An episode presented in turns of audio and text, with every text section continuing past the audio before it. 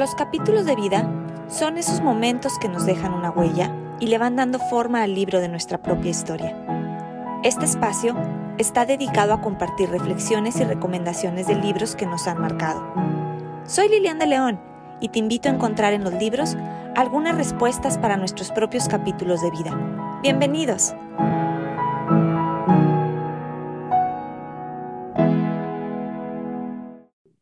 Gracias por acompañarnos a otro episodio de Capítulos de Vida.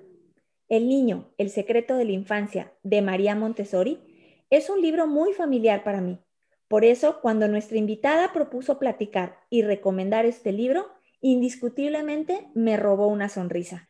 Ana Lucía Urrutia, quien nos acompaña el día de hoy, es guía Montessori, certificada en el desarrollo cognitivo, motor y psicomotor en la infancia. Actualmente imparte clases de gimnasia a niños de 2 a 5 años. Una mujer muy dedicada a su hogar y a sus hijos. Y paralelamente a su vida como mamá, continúa su preparación profesional. Ana Lucía tiene su propio podcast llamado Educación Emocional, donde habla de cómo gestionar las emociones para poder acompañar la infancia y la adolescencia. Así que quédate con nosotras para conocer este libro tan interesante que abrió y revolucionó la manera de ver a los niños y su proceso de crecimiento, de voz de una experta en el tema. Bienvenida Ana Lucía, es un gran gusto y honor para mí que nos acompañes en este episodio. ¿Cómo te encuentras el día de hoy, Ana Lucía? Hola Lilian, muchas gracias. Muchas gracias por haberme invitado a compartir este tu espacio, Capítulos de Vida Podcast me siento emocionada, me siento nerviosa y agradecida, agradecida por este poder compartir y transmitir las dos. No, pues muchísimas gracias a ti por haber aceptado participar en capítulos de vida y sobre todo por proponer este libro tan interesante y que en definitiva nos une a las dos con un tema de, educación de la doctora María Montessori. Pero antes de, de adentrarnos, Ana Lucía, Platícanos quién es Ana Lucía Urrutia y en qué capítulo de tu vida te encuentras actualmente.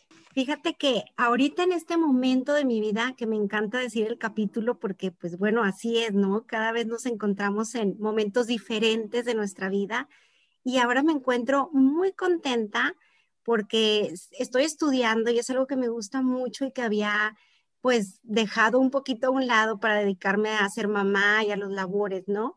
Y ahora me encuentro estudiando educación emocional, estudiando psicología y bueno, muy, muy contenta porque como que no me lo esperé, ¿no? Fue algo así que llegó y pues vamos, muy, muy contenta en desarrollar esa parte.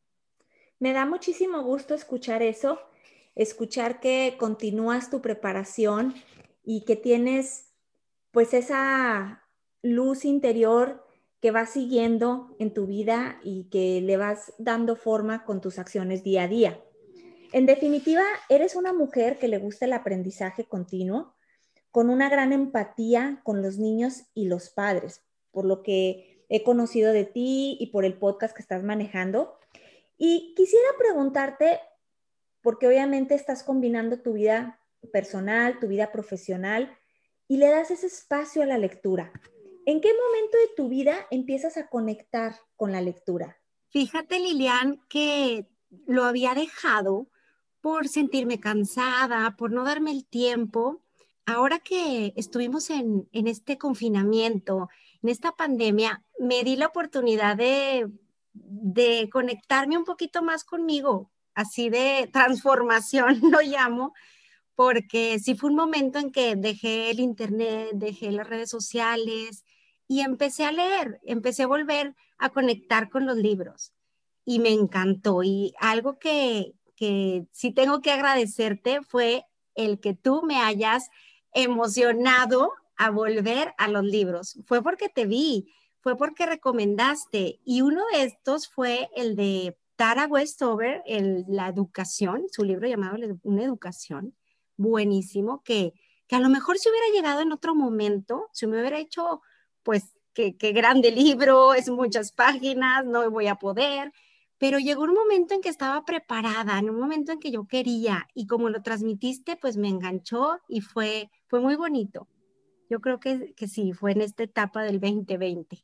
Pues qué bonito lo que comentas. En definitiva, pues te agradezco esa retroalimentación que me das porque pues precisamente este podcast que comenzó con videos en Facebook, pues el principal propósito es invitar a la gente a la lectura, a vencer esos miedos, a vencer esa desidia muchas veces y conectar con los mensajes que los libros nos proponen y las puertas que nos abren a nuevas oportunidades y a nuevas ideas.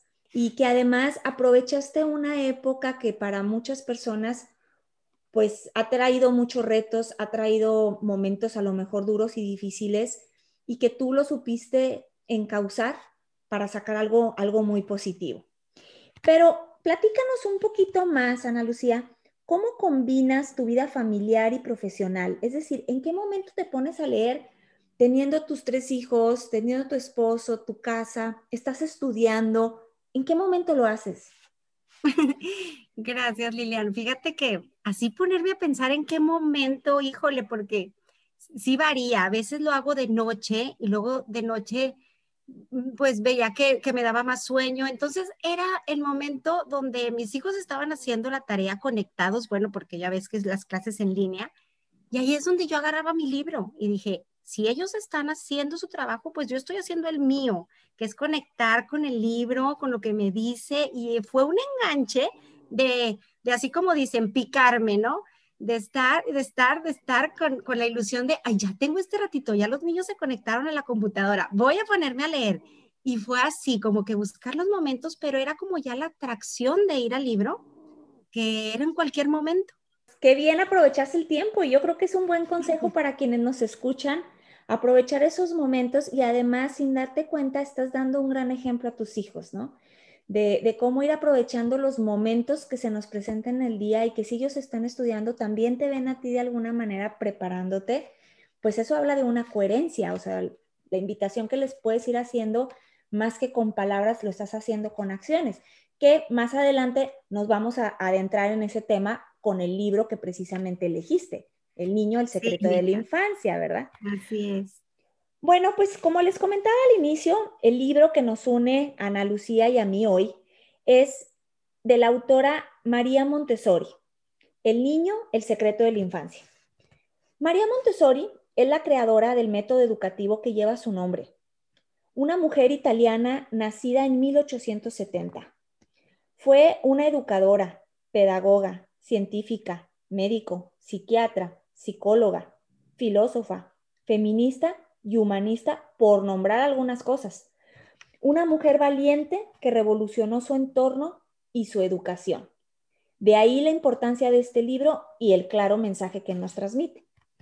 Ana Lucía, este es un libro básico para quienes estudian la educación Montessori, pero también es dirigido a los padres. Platícanos de qué se trata este libro y por qué es tan importante para ti. Claro, yo creo que sí nos invita a leerlo a padres, a educadores, a los que estén cerca de los niños. A mí me encantó cuando, cuando lo, lo conocí, porque fue cuando estaba estudiando y que te hacían leerlo y reflexionarlo. Pero ahora como mamá lo vuelvo a leer y toma otro sentido completamente, toma otro sentido eh, desde cómo puedes ver lo que quería transmitir la doctora María Montessori. Y bueno, dentro del, libro cuenta con 44 capítulos, sí es algo pues extenso, pero muy bonito todos los temas, ¿no? Y tener en cuenta que pues fue en los años 1800, 1900, donde pues su literatura se puede ver temas de género, ¿no? Que ella encuentras en sus, en los capítulos que habla del niño, habla del hombre, y no es que no sea algo inclusivo, sino que, pues bueno, en esa época era, no era un tema, ¿no? Relevante como habían otros temas de interés, pero eso no quiere decir que no sea inclusivo, sino, bueno, la doctora María Montessori, claro que era una persona inclusiva en, todo, en los niños, no, no, les veía pues las diferencias. Inclusive ella pues luchaba por los derechos del ser humano desde, desde el nacimiento, ¿no? Sí, sí, sí, así es. Entonces, pues fue este libro, fue en el año 1936, ¿sí? Hay que recordar pues esta fecha en la mente porque si es su tipo de escritura, te digo, corresponde a estas características.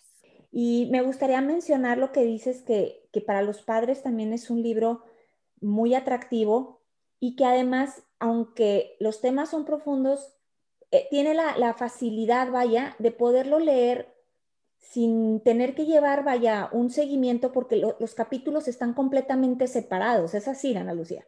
Sí, así es, Lilian, toda la razón. Viene por, pues sí, cada tema y cada tema lo abarca y, y no es como continuo, no es como una historia, como va presentando ella su tema y, todo lo que ella piensa y todo lo que ella ve en los niños. ¿Cómo qué temas son los que traen? Porque sabemos que estamos hablando de la educación. Eh, les comento también que es un libro que ella escribió en base a todas sus observaciones y el estudio que tuvo durante muchísimo tiempo con los niños. Pero puedes comentarnos más a fondo del tema. Sí, claro que sí, podemos comentar algunos capítulos. A mí, bueno, por ejemplo, está el capítulo del movimiento. Ella decía que el desarrollo motor va unido a lo cognitivo, no puede ir separado. Y, me encanta una frase, bueno, ya vamos a empezar con estas frases fascinantes de María Montessori, que si quieren ir por un lápiz a apuntar, porque son bellísimas, ¿no? Y esta frase eh, referente al movimiento que ella habla, dice, sin movimiento no existe el aprendizaje y sin movimiento no existe la vida. La vida es movimiento. O sea, es que ella se basaba mucho en las leyes de la naturaleza, siempre las mencionaba en su libro en todo es movimiento, en todo hay vida, en el árbol, en la planta, que si tienen movimiento. Entonces ella hablaba del niño, cómo era su impulso y su necesidad al movimiento. Y también dentro de este capítulo hablaba de la incomprensión. Mencionaba que el adulto, al no conocer esta importancia, se, se había dedicado a impedir o a limitar el movimiento de los niños. Sí, comenzando que era una época en la que al niño se le veía como un adulto chiquito y se esperaba de él una actitud de, un adulto. Eso estamos hablando en esa época, pero ahorita me pongo a pensar en este tiempo, en este 2021, que a lo mejor ahora nos pasamos al otro lado y estamos tan inmersos en nuestras actividades, en la rutina, que olvidamos observar y olvidamos detenernos a ver la importancia de cada acción de los niños y de, acompañarlos. ¿O cuál es tu, pensamiento en este? Sí, eh, así es, Lilian. Me refiero a la relación de la época que ella escribió. ¿Por qué los libros, vaya, siguen vigentes hoy en día? Exacto, no, exacto. Y, y esto es lo que ha pasado, ¿no? Que 150 años después de su nacimiento, sus innovaciones y su revolucionaria filosofía educativa pues son hoy en día un objeto de alabanzas por parte de la neurociencia. Sí, ahora escuchamos mucho la neurociencia y la neuroeducación y toda esta parte que ella ya venía diciendo. ¿Por qué? Porque por medio de la observación, como ahorita lo decía Lilian, se había dado cuenta de estas necesidades. Exacto. Ahora, para una persona que, para ti, para mí, bueno, es más sencillo comprenderlo porque lo estudiamos, somos guía Montessori las dos, pero alguien que no conozca nadie, nada de la educación Montessori y ahorita escuchando este episodio tenga más em, curiosidad de saber qué va a encontrar en el libro, ¿qué le podrías tú decir? ¿Cómo está escrito el libro en cuanto al mensaje? ¿Qué les podrías tú decir a alguien que no conozca absolutamente nada de la filosofía Montessori? simplemente con leerlo, es ella está defendiendo al niño. Sí, haz de cuenta que al principio lo empiezas a leer y te sientes como, ¡Ah! toda la culpa la tiene el adulto. Sí. pero, pero bueno, luego vas entendiendo esta parte de, de ponerle un lugar al niño, de darle un lugar, porque ella decía que había un secreto en el niño, que era este que se estaba construyendo, que estaba construyendo al hombre de mañana. Entonces, en el libro se encarga de, que te des cuenta de la importancia que tiene la infancia para el desarrollo, para la construcción del adulto. Y en los capítulos vamos viendo de cómo viene su historia de cómo hace la casa de los niños, que, es lo que se llama al kinder, ¿no? A la edad de 3 a 6 años. Viene cómo construye, cómo va haciendo su método, con la libre elección, con el silencio y con la disciplina, que estos son los tres como fundamentales que vemos en el aula Montessori, que les permiten a los niños la elección el elegir el material, que, está todo preparado a la altura del niño, que él pueda elegir al que le guste. Ella fue una innovadora en todo esto. Imagínate que antes, pues era así como que está diciendo esta señora, no me puedo imaginar toda la controversia de, esa época. Hago un paréntesis aquí en base a lo que estás diciendo, Ana Lucía. Desafortunadamente hay también mucha mala información de lo que es el método Montessori. Y muchas veces se dice que esos niños, como ella hablaba de la libre elección, se quedan hasta ahí. Cuando ella hablaba de la libre elección para poderte ser responsable, nadie se puede hacer responsable de algo que no fue tu decisión, ¿sí? Yo puedo hacerme responsable de mis decisiones y de mis acciones, pero no de las tuyas. Ella hablaba de ayudar a fortalecer la voluntad, a fortalecer esta seguridad, como decías tú, y hablaba de una disciplina, de, una rutina, por así decirlo, que les da mucha tranquilidad a los niños en sus emociones. Yo quisiera, el, paréntesis que quiero hacer es invitar a aquellas personas que no conozcan mucho del método, que han escuchado a lo mejor comentarios que les hacen cierto ruido en la educación. Este es un buen libro que está directo de la mente de María Montessori. Sí a conocer realmente lo que ella nos transmitió y lo que ella el legado que ella nos quiso dejar, explicándonos paso a paso sobre lo que es el método Montessori y sobre sus observaciones y a las conclusiones a las que ella llegó. Y quisiera en esto preguntarte, Ana Lucía, ¿cuál es el mensaje más importante que para ti deja este libro? Uy, yo creo, Lilian, muchos, muchos son como, como te diré, como caídas de, ay, me cayó el 20, ay, la pedrada. Mucho, mucha conciencia, te hace mucha conciencia este libro de entender al niño y entender qué, quiere María Montessori que entienda. Entonces, es, es tan real. Por ejemplo, que escuchamos ahorita que decías, es que a los papás o, o a gente que no sabe sobre este método, escuchamos ruido y este ruido son opiniones de crítica que te pueden decir, es que ahí el niño hace lo que quiere y ahí se le permite todo. Y no, aquí entendemos que el niño hace lo que quiere, no, sino que le gusta lo que hace. Quiere lo que hace, exactamente. Quiere lo que hace, exactamente así. El niño quiere lo que hace, no hace lo que quiere. Pues sí, parte de este libro, también el capítulo que me gustó muchísimo, es el instinto de trabajo. Nos dice que para el niño la aptitud para el trabajo es un instinto vital. Sin trabajo no puede construir su personalidad. Para el adulto pues es pesado, es una carga, ya desde que mencionamos la palabra trabajo nos cuesta y ella decía que el niño lo veía diferente. El niño era un gusto por estar trabajando y lo veías una y otra vez, una y otra vez, y, a lo mejor un adulto podía observar al niño y decías, ay, ya le voy a ayudar porque está batallando muchísimo en abrocharse la agujeta o está batallando muchísimo en, su material de las, eh, de las jarras, de vaciar el agua, pero no, el niño lo hace una y otra vez por este incansable trabajo, porque se está construyendo a sí mismo, está construyendo su personalidad. Esta manera de ver el trabajo me encantó. Totalmente de acuerdo contigo. Y bueno, en lo personal, quiero compartirles que yo tuve la oportunidad de estar cerca de 20 años eh, en, esta filosofía, en los ambientes Montessori, dentro de los salones de clase, por así decirlo que eh, dentro de la educación Montessori se le llaman ambientes, y tuve la oportunidad de comprobar todo lo que este libro nos dice. Créanme que todo el mensaje de este libro es real y el niño sigue teniendo esa esencia.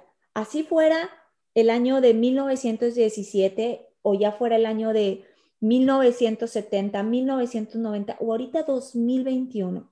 Los retos a su alrededor son otros, pero la esencia del niño ese, lo que ella le llamaba el embrión espiritual. Así es. Es el mismo. Es un libro completamente actual que yo creo que puede ser de mucha guía. ¿Podrías mencionarnos, Ana Lucía, o enumerarnos algunos temas de, de los capítulos que tiene este libro? Sí, claro que sí. Mira, te decía que son 44 capítulos. Ahorita ya hablamos del movimiento, de la incomprensión que, se tiene de, la parte del adulto, la educación del niño, también es, es un capítulo bellísimo. Habla de la disciplina, del silencio, como ya decíamos, de la libre elección. Y algo bien importante que toca este libro es los periodos sensitivos. Uy, sí. Ahí explica lo que observó María Montessori. Eh, eh, son estos periodos que, donde tiene el niño una predisposición, una actitud creadora. La energía, ella le llamaba la energía potencial para construir su mundo psíquico. Eh, habla de, de, la importancia de estos periodos. Decía ella que si no se aprovechaban, se perdía la ocasión de una conquista natural, ¿no?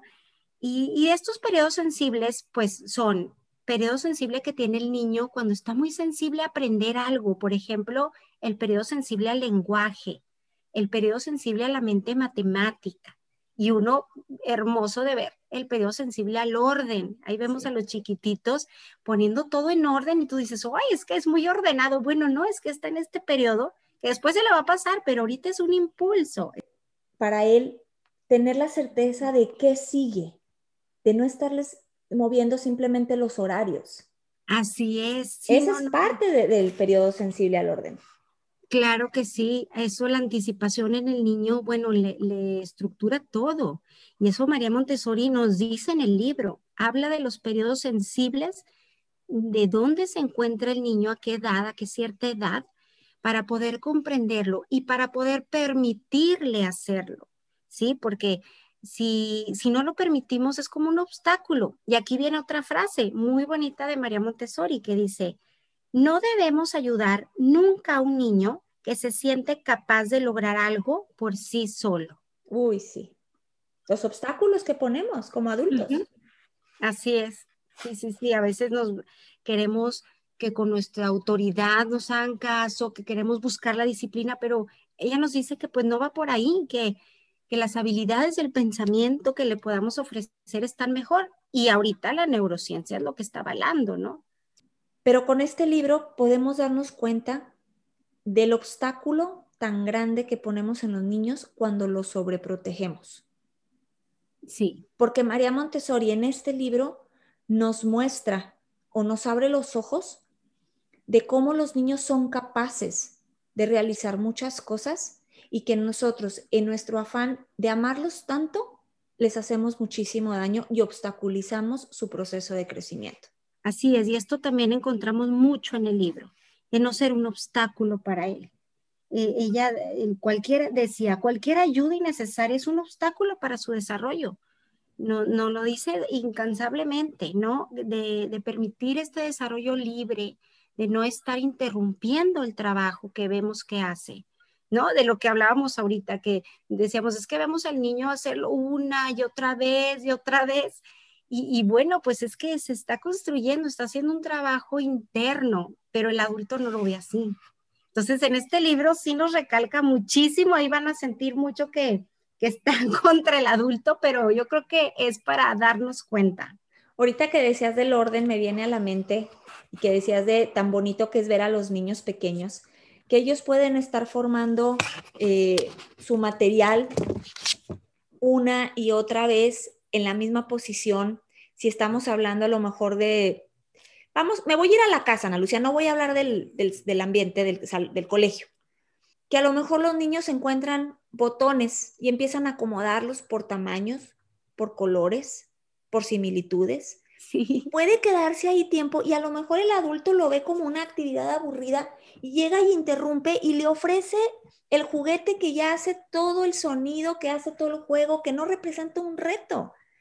Cuando son las pequeñas cosas que pueden ayudar al niño en este proceso de aprendizaje, con cosas tan simples como son semillas, eh, piedras, sí, eh, ahí los vemos Sí, Lilian, y cómo no irte al ambiente, estuviste mucho tiempo empapada en el colegio Montessori, estuviste pues siendo guía, empapándote de todos estos conocimientos que ves en el libro reflejados. Claro que, que vas a traer experiencias ahí, qué padre que las puedas compartir y toda la razón en esto, ¿no? Que, que, así nos pasa mucho, interrumpimos, interrumpimos con el afán de ayudar y con este amor, pero somos obstáculo esto nos dice mucho en este libro bellísimo, que, que sí lo recomiendo mucho. Y para ti, eh, Ana Lucía, ¿cómo crees que se pueden aplicar todos estos conocimientos de la doctora Montessori en nuestros días, sobre todo hablando de casa? No me voy a poner ahorita si asisten a una escuela Montessori o no.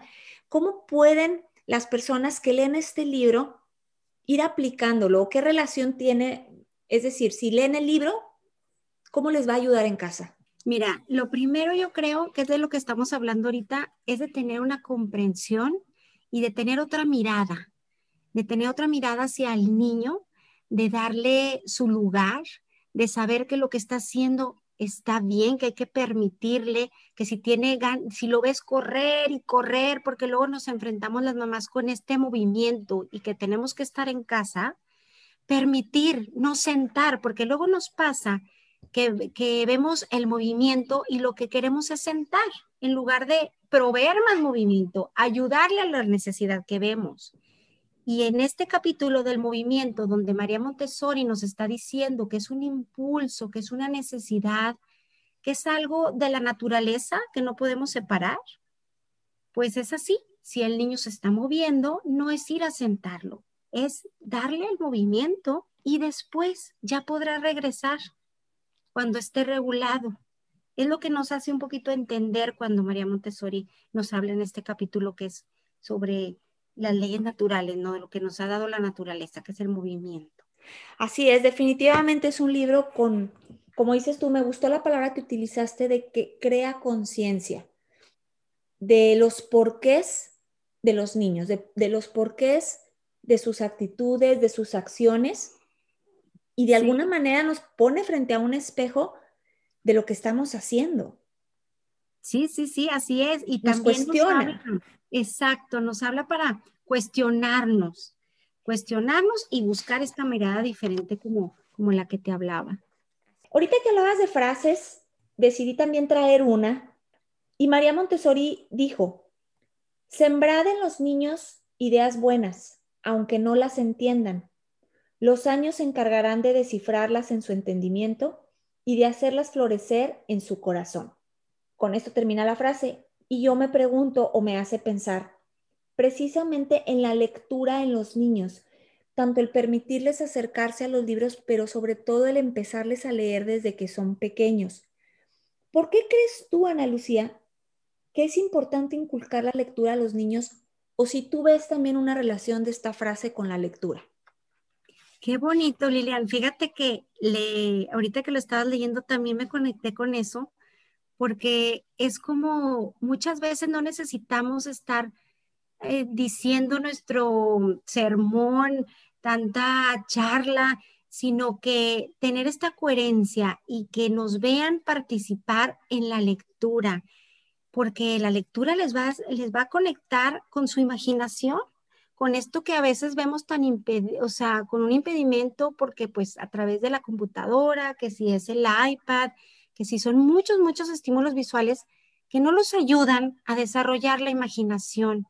Y esto que nos estás compartiendo con esta frase es, a ver, es verdad, vamos a sembrar para que después florezca, pero que con, con esta congruencia, ¿no? Con invitar a la lectura, que te vean, con darlo sino, sin el sermón y sin estar diciendo, porque yo creo que mueve muchísimo más el ejemplo, mueve muchísimo más la invitación atractiva que, lo que podamos decir. Así es. Eh, es un libro que es básico para quienes estudian la educación Montessori y hay otro llamado La mente absorbente. Pero son estos, estos libros los que, en los cuales digamos que se fundamenta el método Montessori. Pero como decía Ana Lucía, lo pueden leer los padres de, familia o cualquier persona que tenga relación directa con los niños. ¿Es así, Ana Lucía? Sí, totalmente.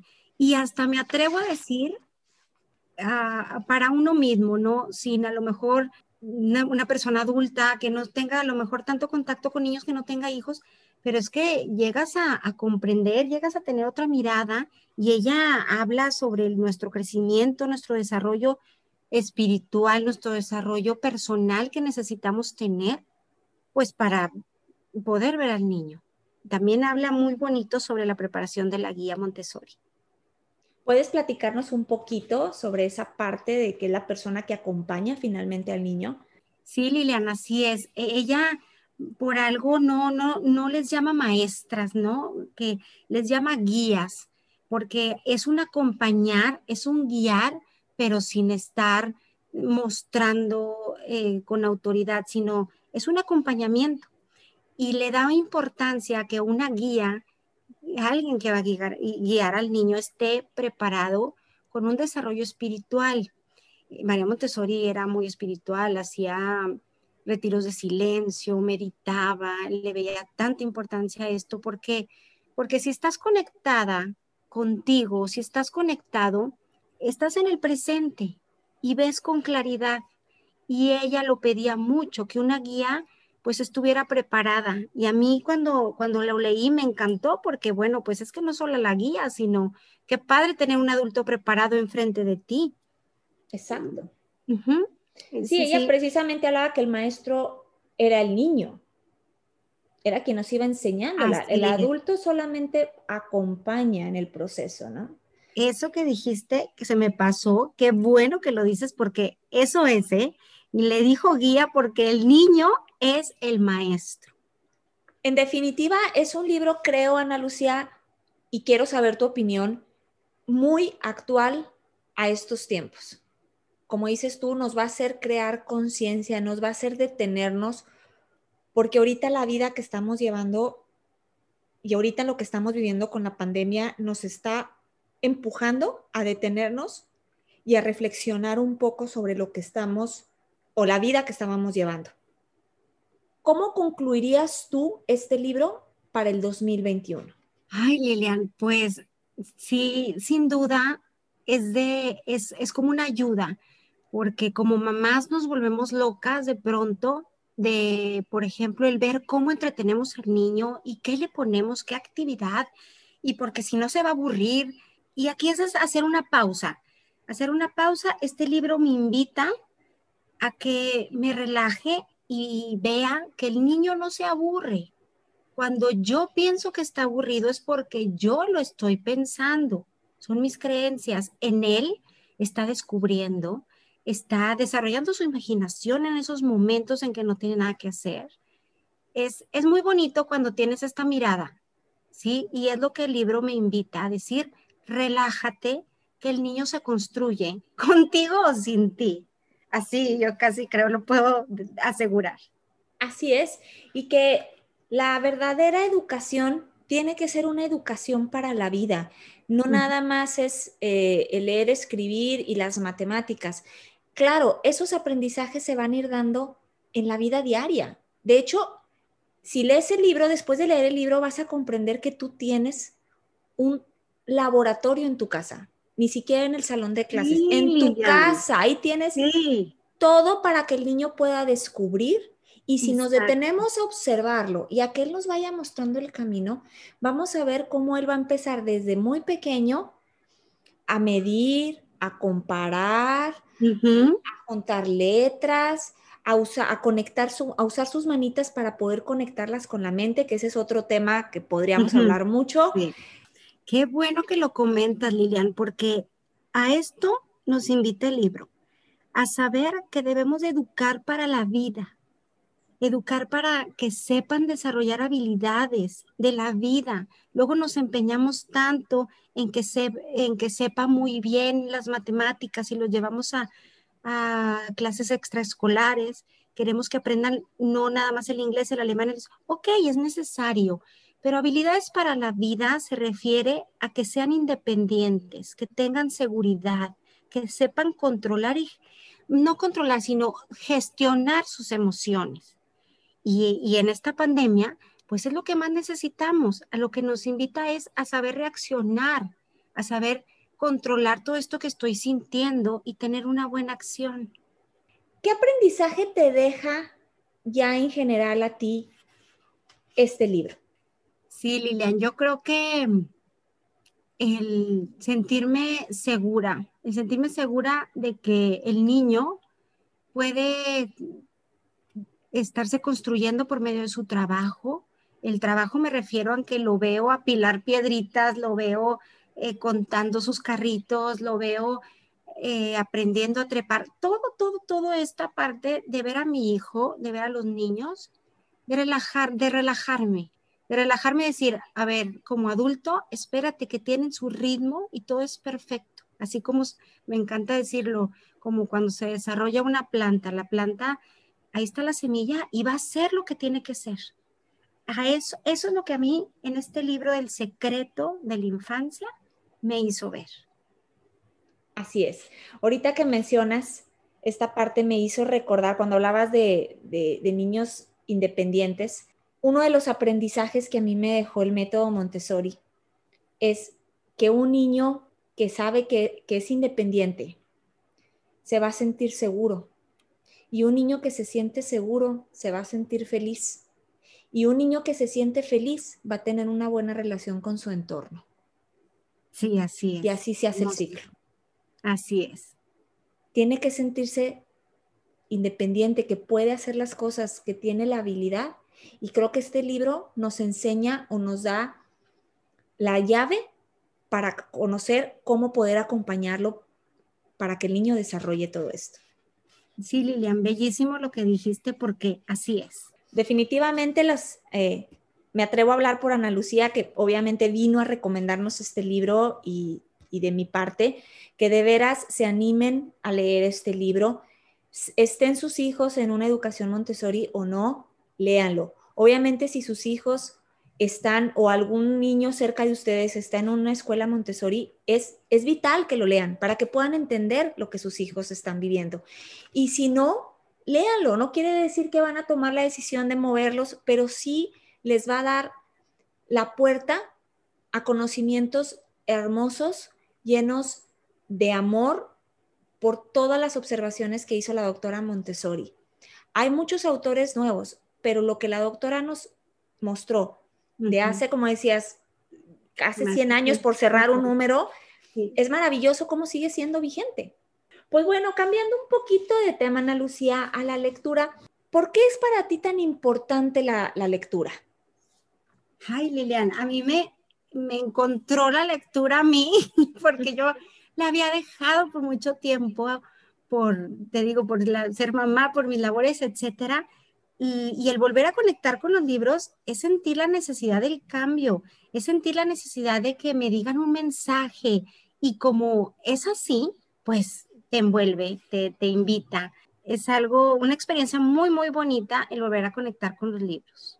Creo que no ha habido episodio que no hemos dicho el mismo mensaje de que un libro te va a mostrar un camino nuevo, te va a dar, te va a dar eso, te va a dar un, un mensaje en especial a, tus propios capítulos, ¿no? Yo creo que no, de veras, no ha habido capítulo que no lo mencionemos. Es mi frase con la que cierro. Yo creo que todos los invitados que he tenido han dicho la misma idea de que los libros finalmente les transmiten algo, ¿no? O sea, te conectan. Sin duda, Lilian, sin duda me atrevo también a decir que, que en el momento de vida que te encuentres, así llamándolo capítulo de vida, es donde va a estar este libro, tu corazón te va a decir, es este libro. Nada más hay que sabernos guiar, porque yo creo que no hay casualidades, hay causalidades, por algo está la causa de que escuchaste a una amiga recomendártelo y luego lo escuchaste en el podcast y luego lo viste anunciado, o sea, hay algo, ahí ya era el momento en que lo leyeras porque te quiere decir algo. Así es, totalmente de acuerdo contigo. Pues bueno, no quiero terminar este episodio sin antes recomendar el podcast de Ana Lucía, Educación Emocional. Como les comenté, Ana Lucía tiene su propio podcast donde habla precisamente de temas de educación y quiero felicitarte por esa labor tan bonita que estás haciendo para ayudar y apoyar a los padres o a quienes tengan contacto con niños y adolescentes. Me di la oportunidad de escuchar tu podcast. Es realmente muy ameno, los episodios son cortos pero muy precisos y con una información muy clara. Lo recomiendo plenamente, pero quisiera, Ana Lucía, que nos compartieras un poquito sobre este proyecto que estás llevando a cabo. Muchísimas gracias, Lilian. Fíjate que muy contenta de compartir es lo que ahorita me ha movido, solamente el, compartir mis conocimientos, mi compartir para, para ayudar, ¿no? Yo creo que alguien y nosotros los adultos tenemos que defender a la infancia para las futuras generaciones, para que estén mejor, más fortalecidas. Y, y este compartir del podcast me ha gustado, gracias por, por lo que dices de él. Y, sí, comparto temas de interés de la infancia y la adolescencia, acompañando estas dos etapas claves de la vida.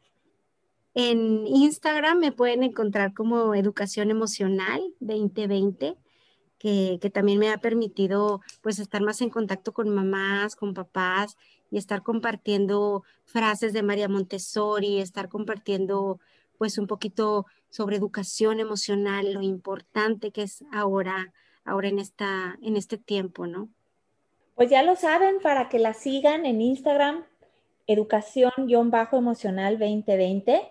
Su podcast lo pueden escuchar en la misma plataforma que están escuchando ahorita capítulos de vida. Ahí mismo busquen educación emocional por Ana Lucía Urrutia y de veras, si les gustó este tema, si les gustó este episodio, estoy segura que les van a gustar los temas que les propone Ana Lucía.